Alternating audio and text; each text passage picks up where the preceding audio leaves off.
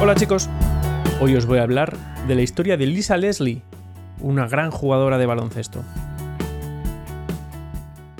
Lisa Deshaun Leslie nació en 1972 y fue criada por su madre, soltera, en Gardena, California, Estados Unidos. La madre de Lisa le demostró que se puede ser fuerte y femenina al mismo tiempo, incluso haciendo trabajos duros como los que tenía ella, conductora de un camión de 18 ruedas. También era soldadora. Lisa empezó a jugar al baloncesto en una escuela secundaria, en el instituto. No solo era alta, sí, medía un 83 en sexto curso. Tenía un talento natural para el deporte y fue noticia en los periódicos cuando anotó, escuchad, 101 puntos en la primera parte, en la primera parte de un partido. Lisa se había propuesto dos objetivos en la vida. Uno, conseguir una beca deportiva para acudir a la universidad y poder estudiar. Y dos, participar en unos Juegos Olímpicos. Lisa, sin duda, era la estrella de su equipo de baloncesto del instituto y en su último año fue la mejor jugadora seleccionada de su escuela. En 1990 entró en la Universidad de Sur de Carolina, con una beca completa. Las oportunidades para hombres y mujeres en el baloncesto universitario eran muy diferentes.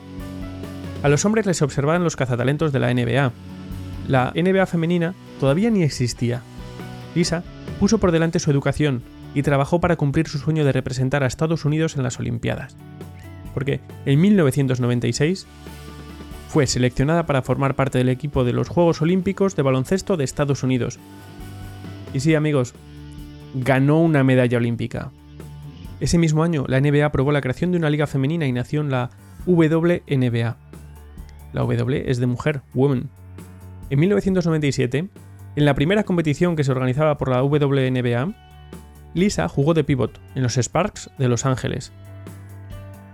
En 2001, casi 2,5 millones de aficionados habían presenciado partidos de la WNBA, y en 2002, un año después, Lisa hizo historia, siendo la primera mujer en hacer un mate durante un partido profesional, y el público enloqueció y la animó de forma enfurecida. En los 12 años que jugó con los Sparks, Lisa ganó tres veces el premio Mejor Jugadora, la MVP. Ayudó a su equipo a ganar dos campeonatos y anotó más de 6.200 puntos. Con el equipo olímpico de Estados Unidos ganó medallas de oro en los Juegos de 2000, 2004 y 2008 convirtiéndose en una de las jugadoras de baloncesto más condecoradas de la historia olímpica. En 2009, Lisa dejó los Sparks, quería mostrarle al mundo que era una mujer fuerte tanto dentro como fuera de las canchas de baloncesto. Así que obtuvo un máster de administración de empresas y en 2011 se convirtió en copropietaria de los Sparks, su equipo de toda la vida. Lisa sigue siendo hoy considerada una de las mejores jugadoras de baloncesto de todos los tiempos. Y por supuesto, es un importante modelo para las chicas de todo el mundo. Os voy a contar unos cuantos datos de Lisa. Fue la primera jugadora de la WNBA en anotar más de 6.000 puntos durante su carrera. 6.000 puntos. Escribió un libro muy importante que se titula Don't Let the Lipstick Fall You, que es No permitas que el pintalabios te vuelva loca. Lisa fue nombrada en 1994 jugadora nacional del año en su último año de universidad. Participó ocho veces en el All-Star de la WNBA.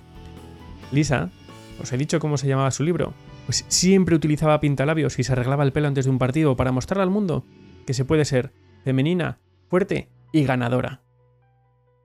Antes os dije que cuando te estaba en sexto medía un 83.